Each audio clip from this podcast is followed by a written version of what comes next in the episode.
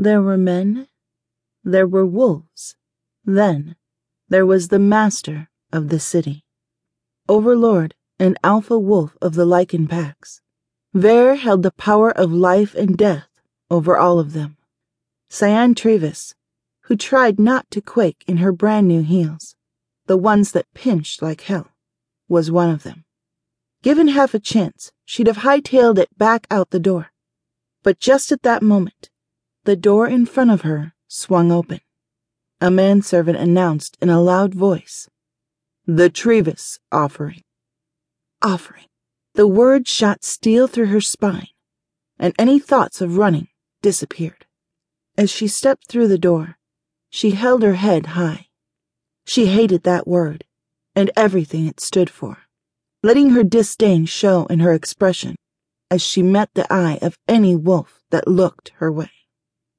The fact that each midwinter every pack had to send an offering to the master rankled even the lowest of the low, barely even lycan any more packs, like Trevais.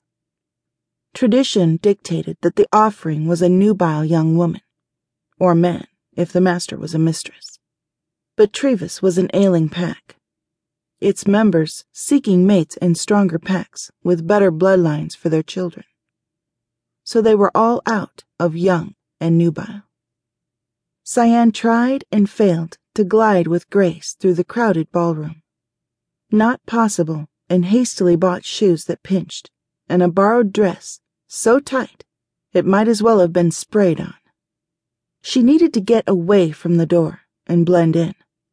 Maybe she could hide behind one of the potted plants or something and wait the evening out. Don't worry, dear. Ver prefers the more slender woman. I doubt he'll even glance your way. Her mother had commented as she fought with Cyan's curves and the zip of the dress. Besides, he's not looked past the Macaulay pack for many a midwinter. The zipper closed. She stepped back and cast a disappointed glance over Cyan's ample figure. Nothing like her own slim physique. Doesn't look like that'll change any time soon. A high pitched laugh brought Cyan back to the present. She looked across the ballroom to locate the source.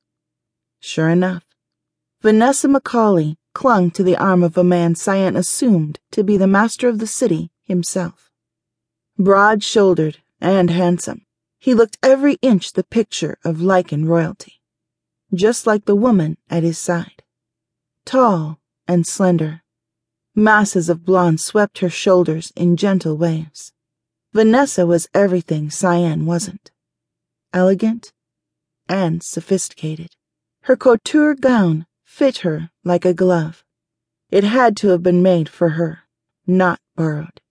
Her makeup was understated, but impeccable, rather than slapped on during the drive over here.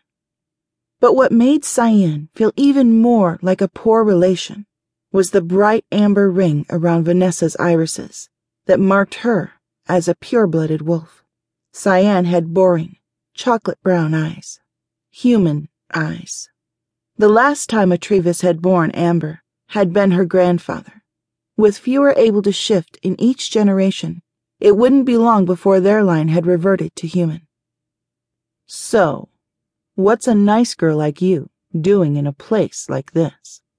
A deep male voice asked, making her jump. As she turned, she tried to keep the surprise off her face. A man lounged in the shadows against a pillar. It took only a few steps to join him. She was here. Not her fault if Ver didn't notice her, now was it? How do you know I'm nice? she asked, looking up at him.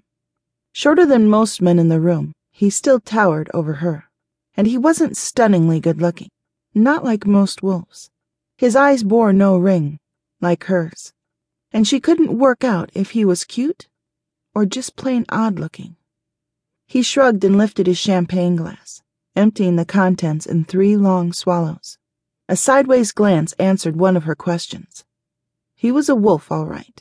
Already, the lycan part of her, small as it was, felt the draw of a male in his prime. What would his wolf look like? As odd looking as his human form, or striking?